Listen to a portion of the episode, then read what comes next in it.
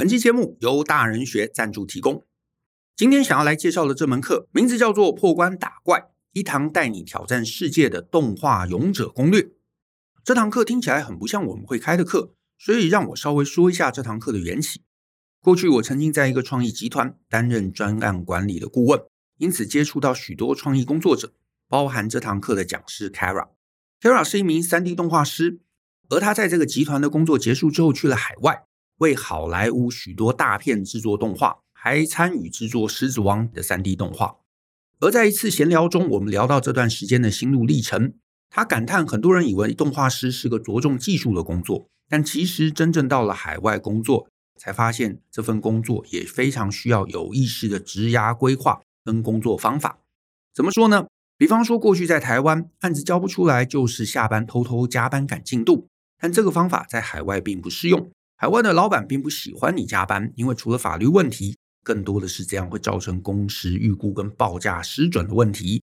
主管也无法正确评量你的能力。我发现这些概念在其他专业性质的领域也很常见，因此我请 Kara 把这几年的工作经验都整理起来，开设了这门课。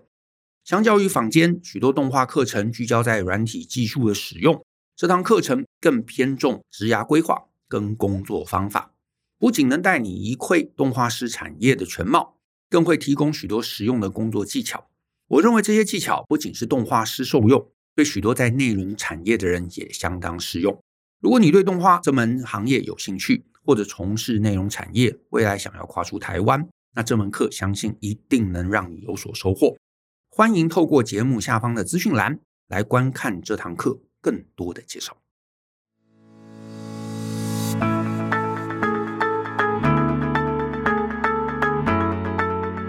欢迎收听大人的 Small Talk，这是大人学的 Podcast 节目，我是 Brian 姚诗豪。这些年，很多学员、听众都来问我们说：“呃，哎，Brian 啊，我也想跟你一样做这个自媒体哈。”尤其是很多大学生或是社会新鲜人都在问这个问题。那自媒体是一个全新的领域，然后很多人也从里面赚到了钱，获得了名声。可是它真的有那么容易吗？好，这个我自己虽然也算是自媒体啊。可是我猜大家更有兴趣的应该是做短影片跟 YouTuber 吧？好，所以我们今天呢就找来一位好朋友，这位好朋友我相信大家一定都认识哈，就是志奇奇奇。来，志奇欢迎你。嘿，大家好，我是志奇。这个我们跟志奇其实应该是四年前差不多就有见过面，嗯、那时候是我还在主持广播节目，然后志奇刚刚才聊才说哦，那个时候他你其实还没有成立 YouTube 频道。没错，那时候可能大家对我的认识还是在设计相关的一些行业里面。我记得你那时候就做很，你的公司还有你啦，就做很多图表，然后讲一些复杂的资讯。那时候对你有印象，然后就访问你。然后后来这几年你走入这个 YouTube 也破百万了嘛，对不对？对，刚好在今年的五月多的时候破了。哇，做这种知识型的要破百万其实不容易。对，就要有一点点运气，跟 很多很多的这个所谓的 pivot 要一直转，然后才能够挤上。是是是我自己也蛮常听的，就是呃，我还蛮喜欢听你的频道，就是尤其是你把一些我们大家都在聊的事情，我们心中都有一个疑问，哎，这件事情到底背后是怎样？结果你刚好就出了一集，有时候还蛮赶上时事的，然后你就会从各个角度分析，然后让大家知道，哦，原来是这么回事。我觉得这个这一点是真的，现在很多人需要的。对，就是我们很多时候其实也是自己想知道，那家人都已经整理了，花了时间查了资讯。那干脆把它再多一点点成本做成影片，让更多人知道。嗯嗯。不过呢，这个明明是百万 YouTube，为什么要跨到我们 Podcast 里面，让我们倍感压力哈？这个来，这个 Podcast 这个领域呢，我想说就是我们一些哈这个不做 YouTube 的人在里面玩的很开心。就你看这个 YouTube 大咖也来了哈，而且你一来就是你你好几周在 Apple Podcast 上第一名。你可不可以跟大家讲一讲，你为什么要从这个 YouTube 里面跨到 Podcast？好，这边可以分成几个原因啦。第一个原因是，呃，在突破百万之后，我就一直在思考，我们过去累积了这个可能一两千的内容，一两千集的内容，到底应该要怎么样重新再利用？有点像是冷菜热炒，重新快炒这样的感觉。对，所以就想到说，诶，如果我们过去的这些脚本全部都有逐字稿，是不是可以提供给另外一个方式去用？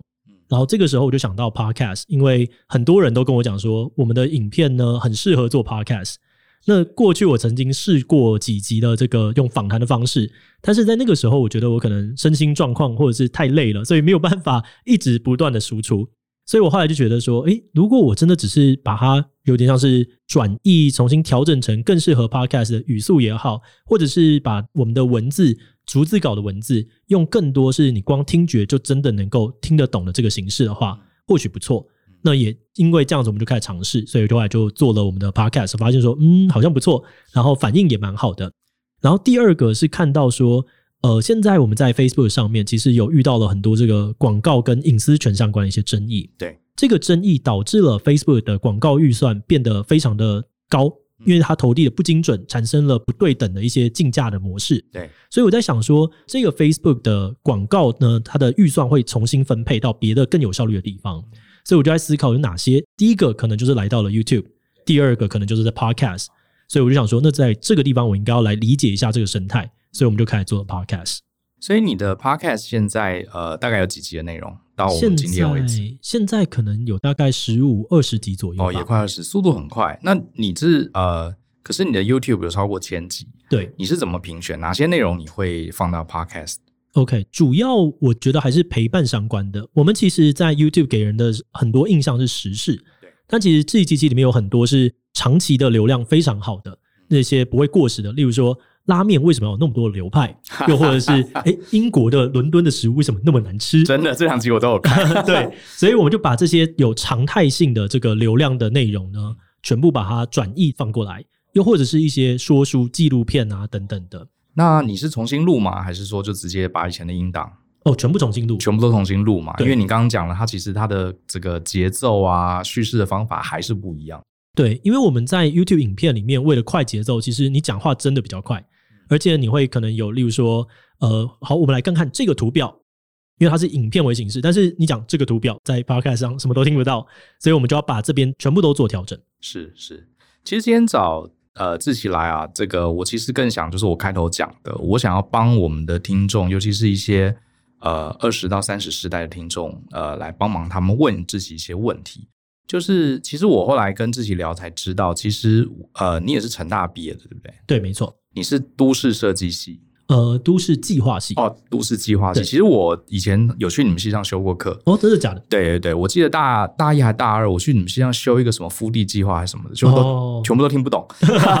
我那时候想想象很简单，我以为说，哎，就是玩模拟城市嘛，嗯、所以我去都计系修一个课，就会修哇，里面全部是数字、统计、人口什么东西的。对，所以你你当时念都计啊、呃，你后来毕业之后有去做都计相关的工作吗？哎，没有哎，我一开始其实想要出国读书。所以我就先跑去当兵，就在当兵呢，意外的就做了设计，然后就出社会之后就开始都是在做设计了。嗯嗯嗯。所以你是大概什么时候、几岁的时候才决定要慢慢转型成自媒体？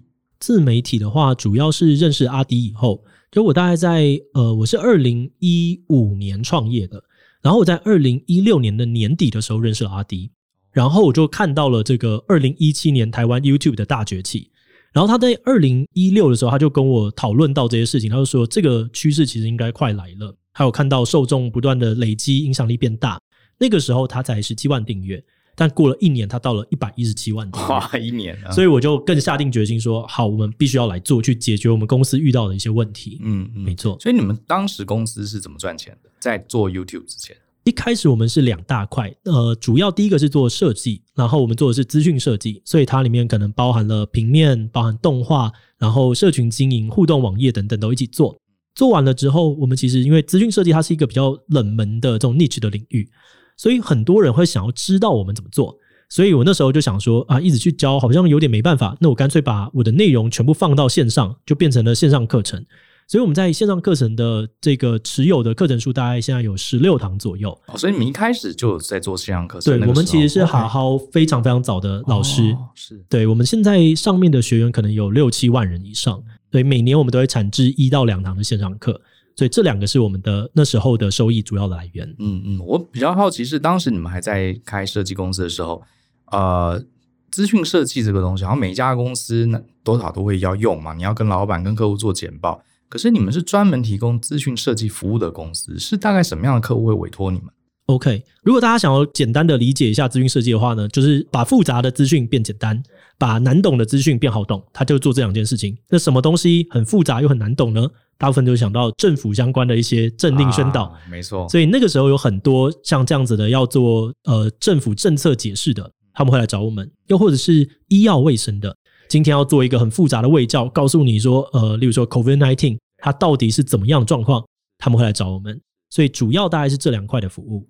可是你当时创业，你怎么想到可以走这一块？我就说，因为你还蛮年轻就创业，而且你你本来念的科系跟设计又无关。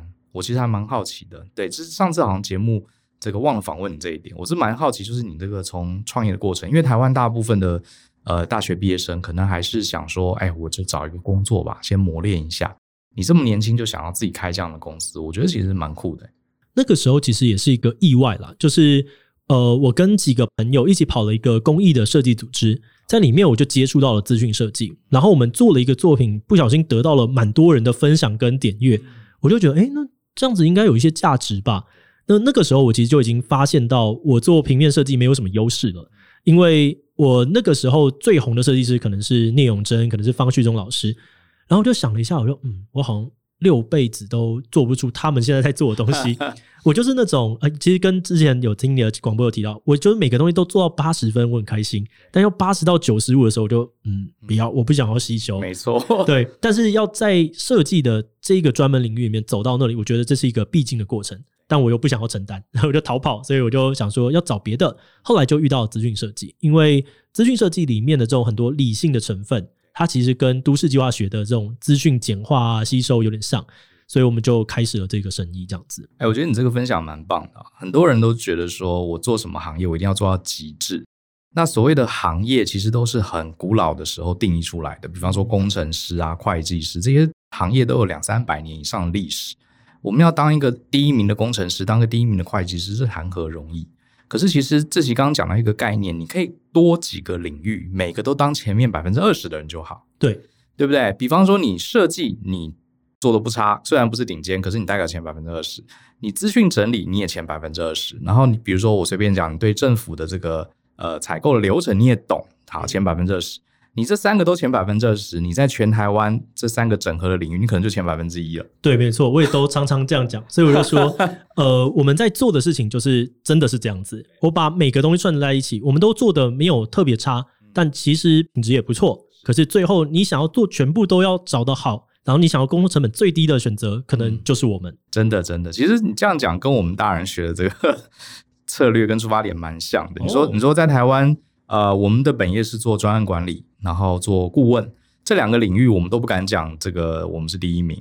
然后呃，我们后来又做职场跟两性，好，这两个领域又是很多这个很厉害的大师在里面。可是我觉得用专案管理的方式，以顾问的思考来谈职场跟两性，嗯、想一想，好像只有我们在做，大概是一样的概念。没错，所以跟这个年轻朋友就志奇的这个分享啊，跟大家讲一讲，其实你。呃，你如果真的有心想要为这个世界带来一些改变，做一些东西，你反而要了解你自己，而不是一直去看说，哎呀，这个邻居去联发科做工程师，我也要跟他一样才能赚到钱。其实志奇就是他比较了解自己，他知道自己是什么样的个性，知道自己有哪几项东西可以做到前百分之二十。我觉得朝这个方向去思考，反而更容易成功。没错，我觉得。呃，因为人的这种生物的设计，我们眼睛是长在前面的，所以我们就一直在跟别人比较，对，借由比较别人来认知到自己的定位在哪里。但是，如果我们最后的目标都是要自己的定位的话，那你需要花一点时间跟自己相处。嗯哼，嗯哼。那你刚刚讲，因为认识阿 D，，所以你觉得，诶，这个 YouTube 平台是一个趋势，对不对？对。可是你是呃，我意思说，你从加入这个 YouTube 平台到后来变成百万 YouTuber。这过程中，你们是怎么定位你们在 YouTube 上的产品？OK，呃，我们一直在做的事情都是协助大家了解一个社会议题的发生脉络到底长怎么样。为什么有一方认为这个样子，他的意见是这样？那为什么它形成，以及它产生了另外一方的对立？那这个东西中间碰撞产生的可能逻辑的问题等等的，而最后我们应该要站在什么样的角度去看，可能会有一些好的吸收跟好的启发。所以我们就一直在定位这件事情。所以。我们比较像是所谓的解释性新闻这样子的一个小的自媒体品牌。嗯嗯嗯。那你们当时公司是做设计，后来转到 YouTube，你们的人呃有做过一些调整吗？或是能力上的这个这个平衡之类的？一开始因为资讯设计里面就是有比较大量的企划的存在，所以企划这边的有点像是沿用。但是后来其实整个部门就要完全从零开始设计，所以我们要有剪辑的人，我们要有拍摄的人，甚至是呃可能是专门写稿的跟写行销计划人，其实真的不太一样。嗯，所以最后他就是一个新的 BU 就这样子冒出来了。所以那时候也征了一些新的伙伴。对，没错，一开始从征了三四个，认真去投入去做。OK，我蛮好奇的，你还记得你第一个影片吗？还记得，很可怕，很可怕。我那个短短的七分钟录了一个半小时，哇！然后录录录之后就觉得这真的没有人要看呢、欸，然后马上开始减肥。你应该不是那种从小就很想上台爱秀的那种人吧？完全不是、欸，是啊，我其实是一个宅宅，我很喜欢就看漫画，然后假日的最大的娱乐就是看动画之类的。所以为了这个调试，做了蛮多蛮多的练习跟学习。嗯嗯。那那时候大家就一致觉得，哎，就老板自己上了。没有，一开始当然大家也会觉得，哎呦，你老板你现在想要红吗？我们大家为什么要捧你啊？干嘛？但经历了蛮长一段时间的讨论，一开始因为我们做设计嘛，所以会觉得说，哎，那我们就做个动画啊。但是做动画的话，就遇到可能成本啊，或者是商业可行性的问题，所以最后是大家删了三选项之后，好像只有你能做。然后毕竟在设计、行销或者是呃线上教育的这两个领域。它其实个人品牌的影响都很大，像是设计，我们刚刚讲到方训周老师、聂永真老师，然后在课程的部分，如果你是一个比较有名的人，你真的比较容易认识有名的人，跟他一起有信任关系，合作做课程。所以最后在这个重效的考量上面，我们就想说，好了，张志奇，你都对外，那你就把这个拿下来吧。还是需要一个人格体来代表你们的团队。对，然后另外一方面就是有发现说，嗯，要做好这个就是很累啦。那 除了你以外的人，好像其他人你不太可控。我至少对于我自己的那个可忍受压力的程度就有一点自信，我就说好，我会把它做完。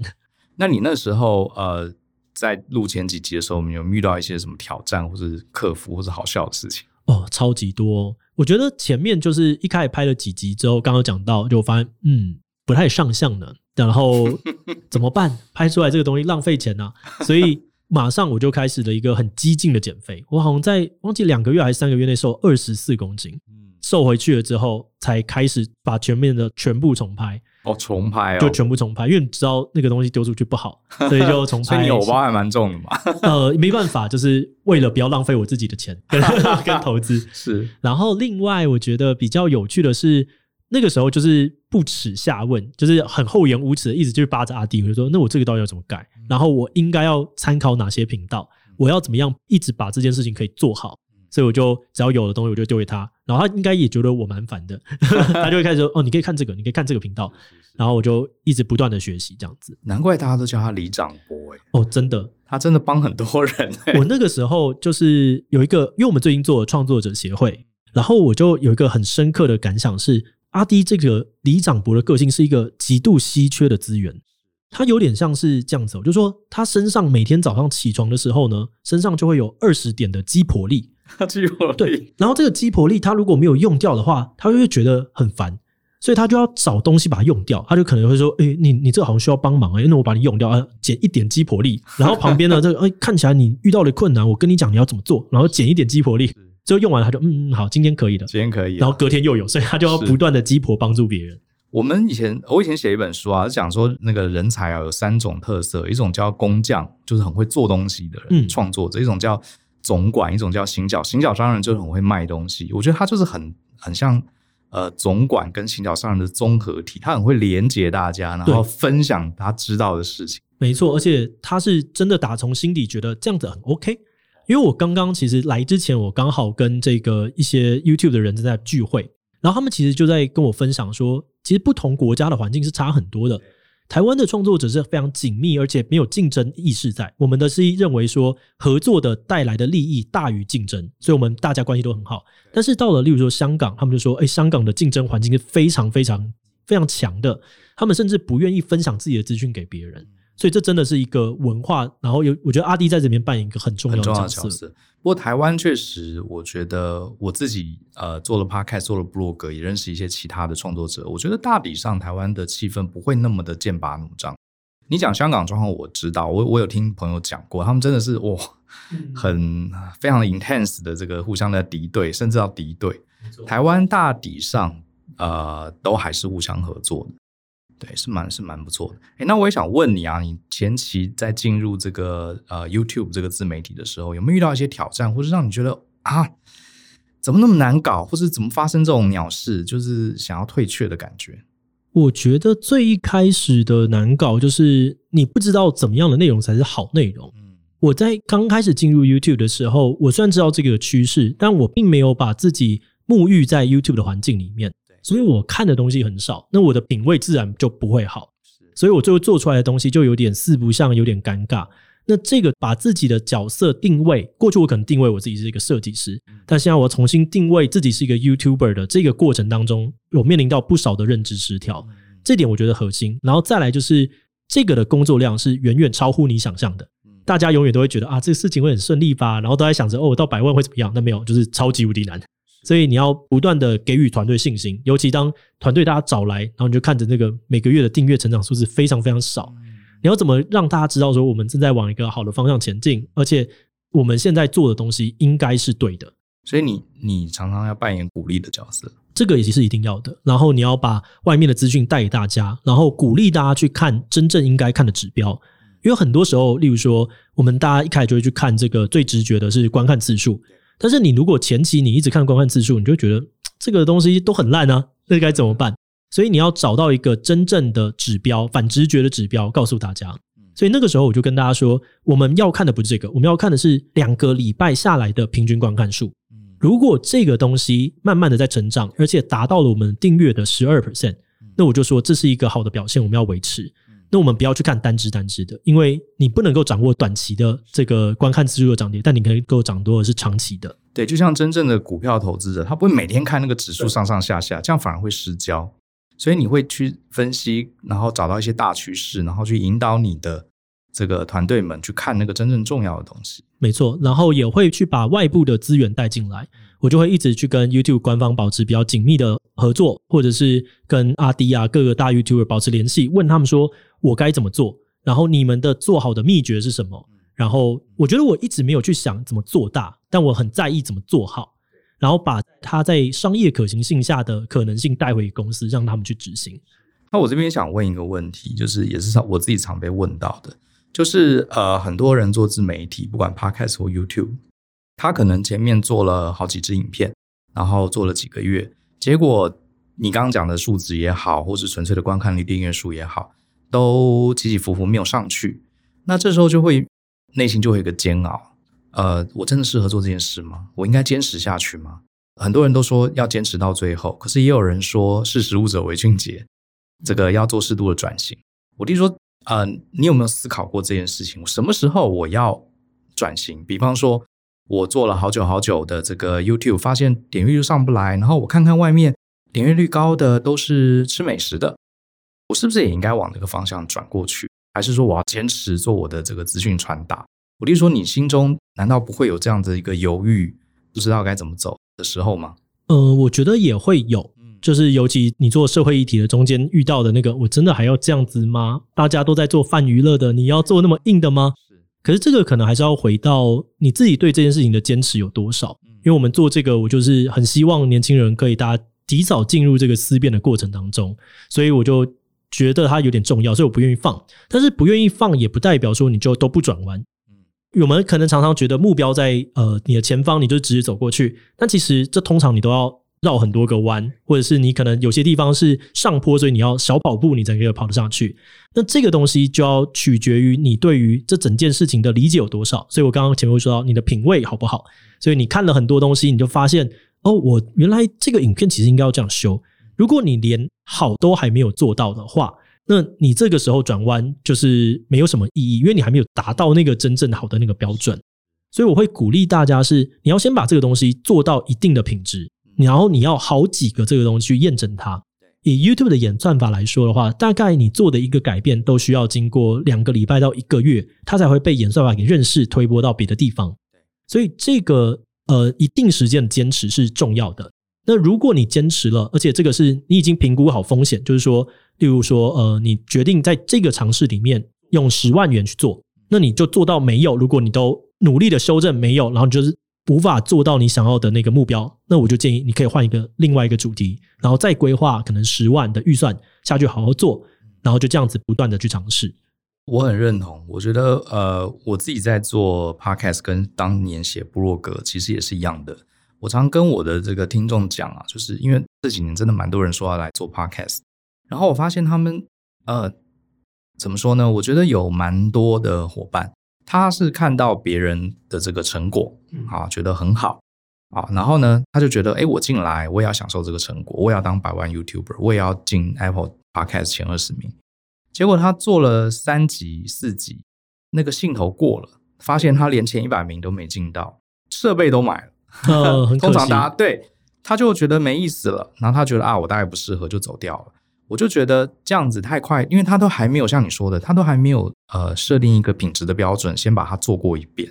所以我都跟他们说，你至少至少录个三十集，没错，或是录个一百集。就算你录了一百集之后，你钱花光了，你的耐心也都磨光了。你至少做了一百集，你至少在这个媒体上你学会了一些东西。如果做个三五集、十集，像我最近有在看一个 podcast 报告，里面好像有一个很高的比例都录不到十集，它就结束了。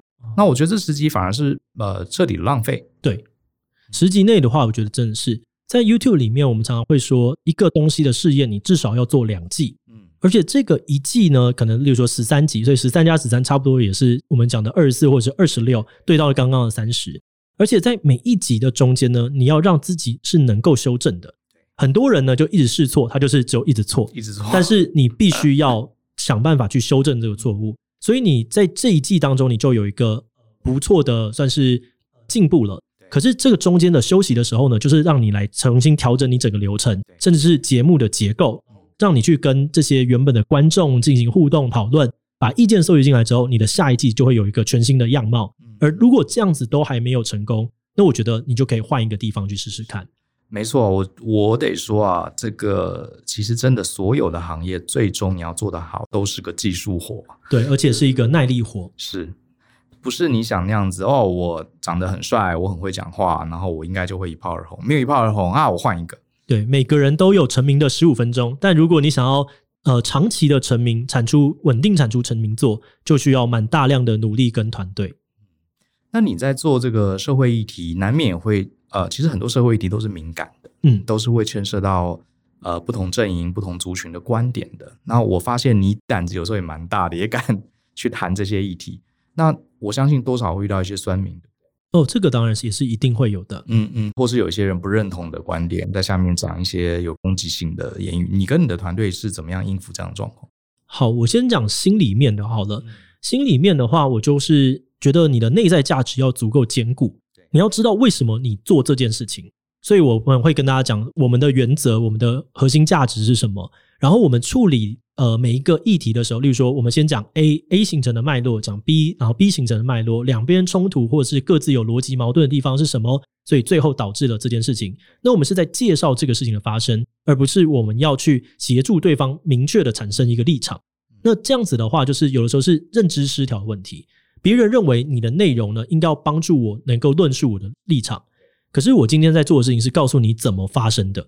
所以，如果当这两个东西产生冲突的话，没有关系，就是你看错了我的工具的使用规格。我卖你后面你说了来吃汉堡，那本来就不是我在卖，真的不是我在做的事情。所以，当你这个脉络跟内在价值足够坚固的时候，大家会有一个隐形的防护罩。然后再来第二个事情是，我觉得没有人喜欢被批评。当你被批评的时候，你就是心情会比较不好，对，所以这个时候我要做的是一个额外的防守，我会找，例如说攻读生，或者是不是负责这个计划的，呃，计划 A 写的好，我就找这个计划 B 过去，他去来看留言，搜集我们应该要进步的资讯，把它整理好、消化过之后带到例会上面，所以这样子这个写的计划 A 呢，它就不会被直接的攻击到，但是它又可以吸收到我们应该要怎么样变好的这些资讯。OK，哦，所以你是说像这些留言是找另外一个？呃，同仁来负责收集来看，等于也是用一个不同的观点。对，他就可能会讲说，哎，这个东西我觉得它有点合理，然后原因是我们应该要怎么改善，所以它其实就已经被经过了，有点像是过滤，已经从硬水变软水，所以大家就比较能够吃进去。我觉得其实你呃，我们一般这个吃瓜群众觉得你就是一个 YouTube 的创作者，其实我觉得下次应该找你来来聊这个创作团队如何管理。耶。哦，这个这个很好玩哦，这个我觉得我蛮强的。对啊，我敢讲。我觉得你今天从头到尾讲，刚刚讲了你要自己给一个 KPI 来激励，然后你说要团队要有另外一些人来整理这些诉求，来回报给这个制作的团队，这些都是还蛮进阶对一个创作团队管理的一些方法。嗯，这个都我觉得有点小学问在里面，因为。呃，我们的公司走到现在大概也在五十人左右了，哦，已经那么大了。对，然后有好多个 BU，所以我其实蛮享受当一个创业者或者是一个公司的经营者这样的东西。嗯，你可不可以谈谈你自己又是创作者，自己又是经营者？哎，其实我我跟就跟你一样，嗯，我们自己也是创作者，自己经营者。我觉得有些时候好难哦，就是嗯、呃，怎么说呢？你又要让你的团队成长，让他们有自己创作的能力。可是你的团队其实也知道，哎呀，反正就是要靠老板上台亮相，所以他们可能有些时候又觉得这个东西反正交给老板好了。我就说，你会不会遇到身为创作者跟经营者两边的两难？我觉得，呃，它是有一些地方有两难的，但对我来说，它比较是一些不同维度的的目标或者不同维度的思考。举例来说，创作者可能会把你的目光放到这个内容呈现上面，或者是表演的姿态上面。但是在老板的维度时，我可能更要注意的是如何带进外部的资源去解决团队内部的问题，以及我要如何增加我这整个组织的竞争优势。所以这两个有点像是一个 X 轴跟一个 Y 轴。那我只要在做创作者的时候，我一直去思考说，好，我这同时其实还有这两个任务哦，我不能把我所有的注意力跟时间放在那边。所以这样子想的话，就会发现它很多重效。例如说，当我是一个创作者的时候，我可能更容易有一个很巨大的媒体通路，那这个媒体通路就可以帮助到我，不管是我的动画部的销售，或者是我们自有产品这个幼儿绘本的销售，优势就很大。或者是呃，当我认识很多有名的人的时候，我的公司的内部想要知道什么资讯，他不知道怎么做，我就哎，那我帮你介绍一下这个谁谁谁，他可以帮助你，我给你一个信箱，你们自己去联系。所以我觉得是呃，这个思维要同时存在的时候，它就没有那么大的冲突。然后第二部分，我觉得可以聊的是，呃，创业是一个逆水行舟，然后你同时要防守又要进攻的一个过程。所以我会把很多的防守交给我们的团队，我会负责在前线一直去作战，一直去呃，就像斥候一样看很多的新资讯，然后我把这个新资讯用一个合理的结构去交办给我们的团队。那团队呢，他们学会做了之后，我就跟他讲说：好，我要去下一个进攻喽。那这件事情就是你们的。以后你们需要我，我就是出来展演。所以，像对现在的我们来说，这一期期的所有脚本，我都是只有在当下读稿我才会看，因为他们已经完全可以承担这件事了。我正好想问这个问题：脚本你现在百分之多少是交出去，百分之多少是自己？所以你几乎都交出去，一百 percent 交出去。对，除非有这个很赶很赶的时事，我才有可能自己写。嗯嗯，对。希望我的公司也能进行到你这一步，因为我我们现在 Podcast 大部分的脚本。呃，我们的团队会参与，可是大部分还是我跟就自己写。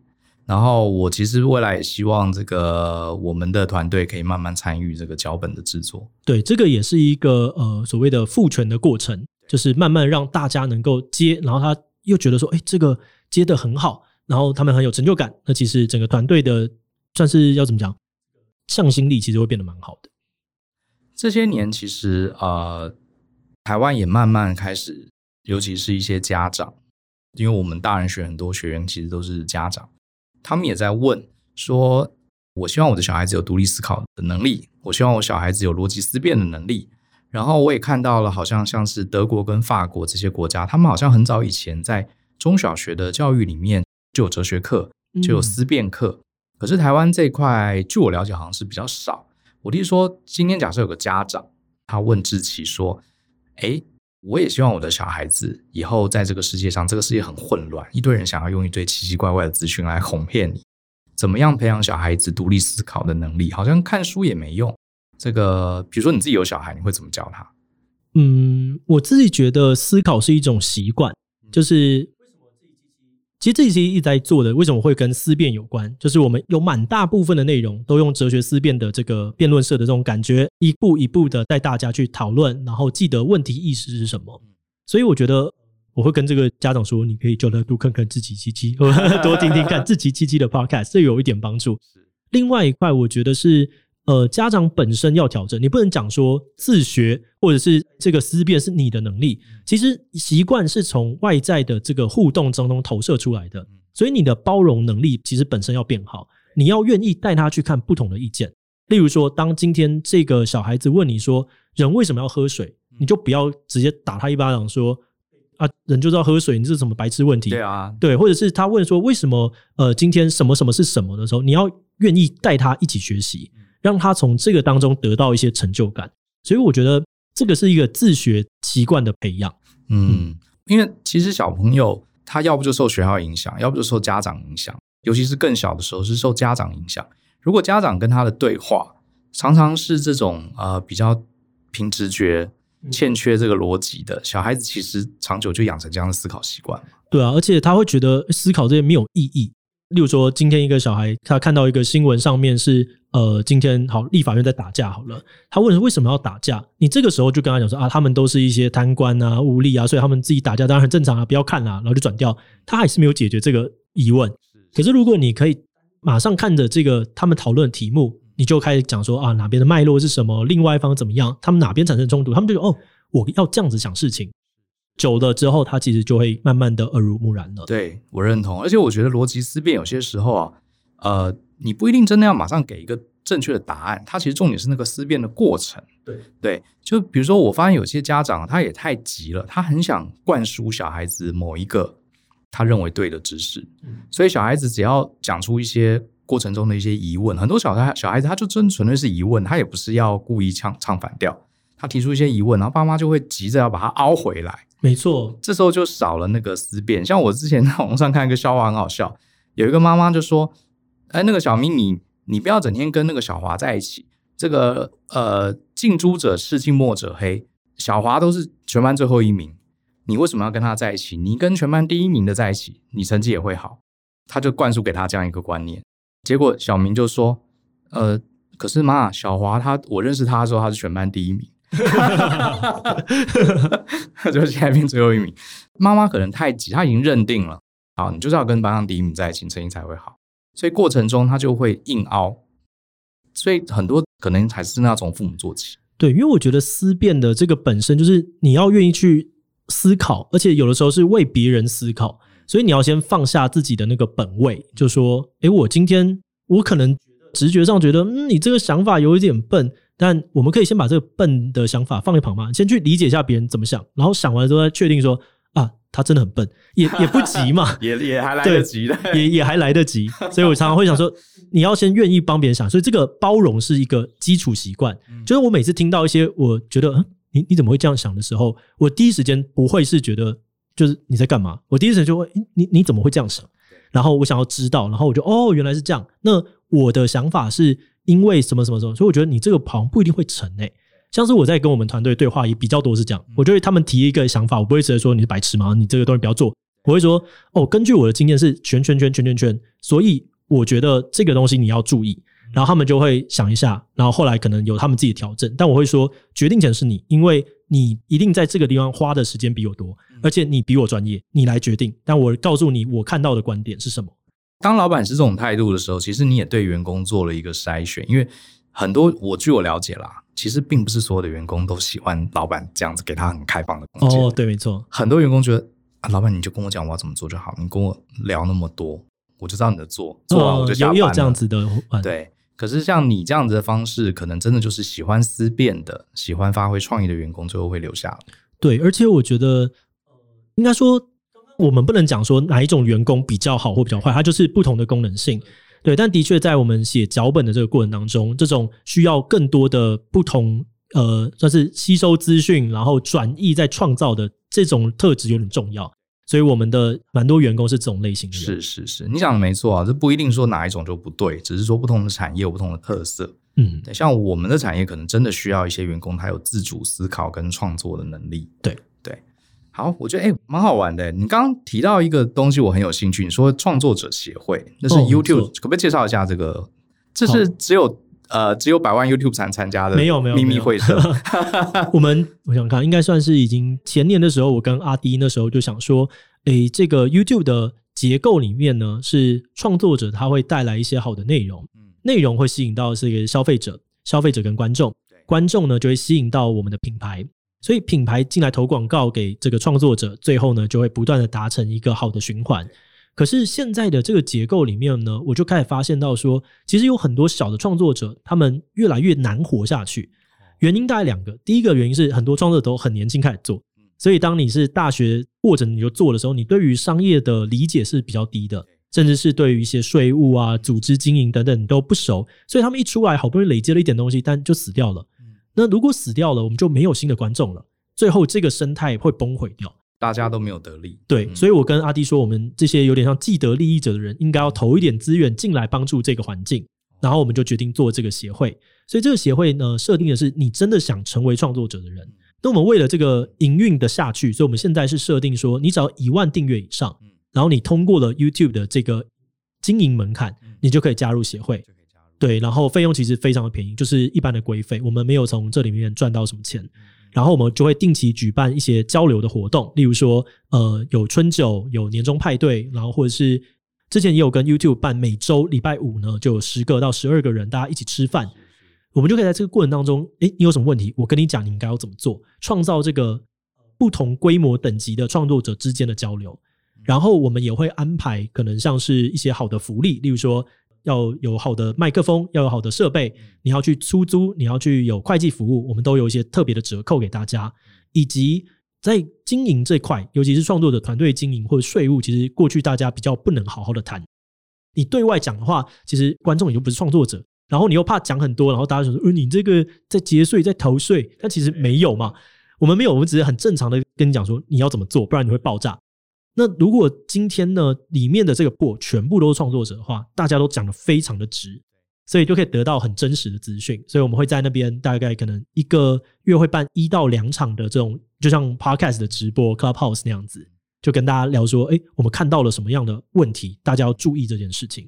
我觉得非常好，因为以前我们父母那个时代没有这么多的网络创作者，大家都是在公司上班或是自己开。公司那有很多同业工会或是一些专业的学会可以参加，大家可以讨论业内的一些情报。可是现在变成大家创作者，大家好像都自己哈在自己的家里做，其实是很寂寞的。然后很多讯息没有办法传达，对，所以你们出来办这个真的很棒诶，这个真的蛮好的，我们自己也收获很多。因为我就看他们问我的这些问题，我就想说，哎，我没有想过诶，甚至是它会形成一个文化是。我今天丢了资讯之后，别人也在尝试的人，他也丢资讯，最后就变成不是我们单方面的在丢资讯给大家，而是它是一个互助会。然后甚至呢，之前有遇到一些 YouTuber，他们被 ban 台，他们遇到了一些机制上面的问题，我们就可以直接去跟 YouTube 反映，说，哎，这个东西有点严重。然后我们理解到的是这整件事情，然后他们就判断一下说，哦，对，那这是一个大问题，我们赶快进工程团队把它修正。是是。因为大家一起帮忙把这整个呃平台做起来，就会有更多的观众进来，最后对大家都有益，对不对？对。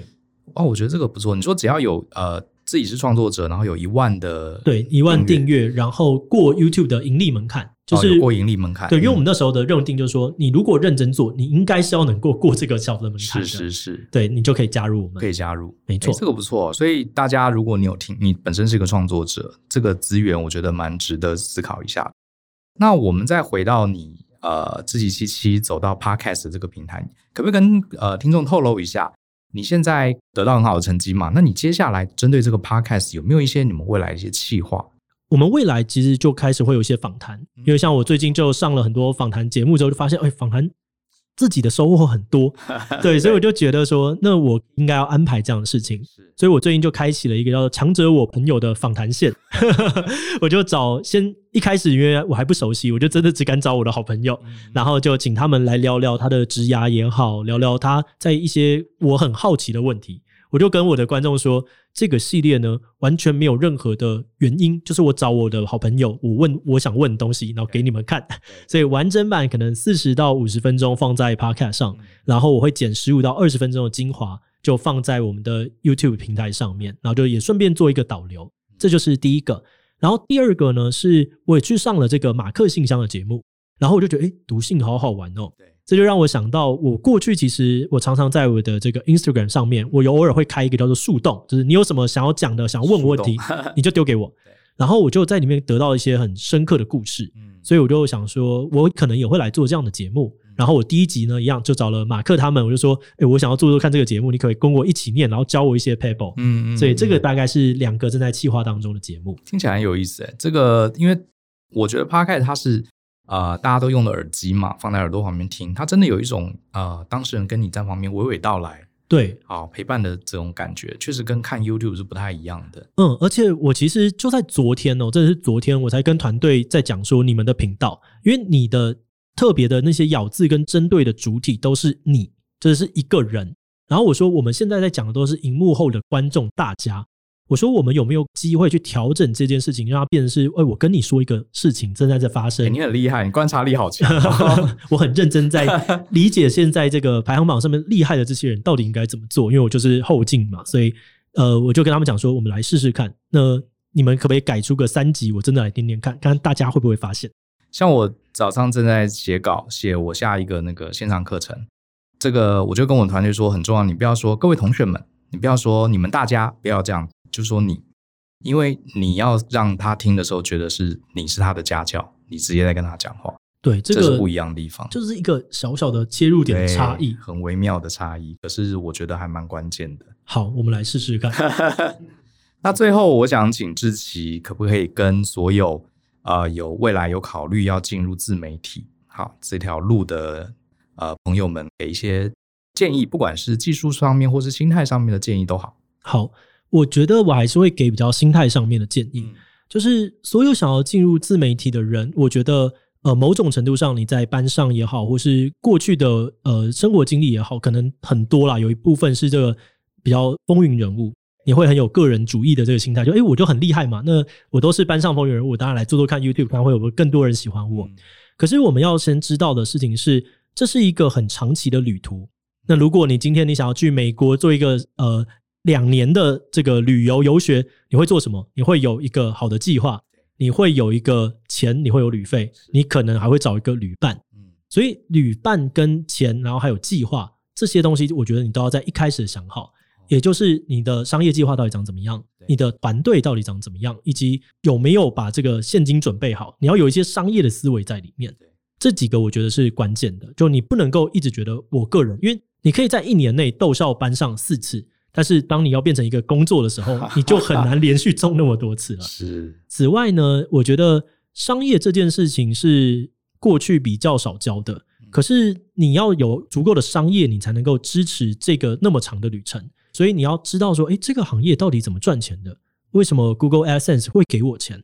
为什么我今天选的这个领域会有人想要投广告？我跟观众的关系长怎么样？以及，诶，我今天如果要聘人，这个人他要什么样的程度？那他应该要有薪水是多少？这些东西，我觉得你一开始都要愿意去了解。你不能够只把自己想成是一个创作者，我今天只要对我的内容负责。没有，你要对的是这个事业负责。我觉得我听到了三点，我觉得蛮关键的。第一个，你要长期作战的准备，它不是只是试一下然后爆红你就成功了这样的一个事情，它是你要认真的，seriously 把它当成一个事业，好好经营。你的规划也许到时候不一定很准确，可是你规划会逼着你去好好把它想过一遍。没错。然后第二个，自己讲说，尤其是年轻朋友，我们对商业比较不理解，所以我觉得呃，一边做不要只想说啊，我想录什么影片，我想拍什么样的东西，你要去思考。为什么别人会付给你钱？然后为什么会有人愿意给你业配？因为要有钱才能长时间的运作，所以商业模式也要去了解。第三个，你也提到要多多的跟其他的创作者交流，因为很多时候别人的经验就会成为你的养分，对不对？没错，就是创作是一个输入、转译跟输出这样子的三个组合的一个结构，所以你要去思考的事情是：我输入够吗？如果你今天全职投入创作的时候，有的时候不够哦。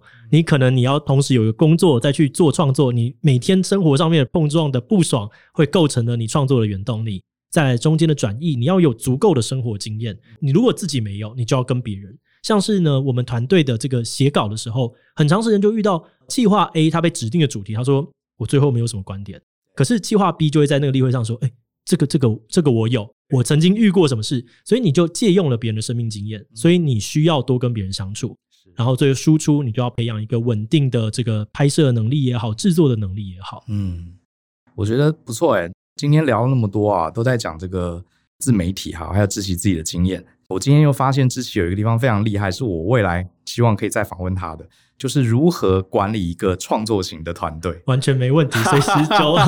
这个议题被我们刚刚聊一聊聊出来，我发现是个宝库哈，我自己也非常想听。非常谢谢志奇今天来接受我们的访问，也希望你的 podcast 越来越成功。不会，谢谢，努力。那希望大家这个可以追一下他的 podcast，好不好？这个。现在排名在很前面哈，这个希望大家听完他的也要听一下大人的 Small Talk。少来少来，大家只要打志奇七七就可以找到了。志奇七七，好，相信思考，勇于改变，我们下次见喽，拜拜，拜拜。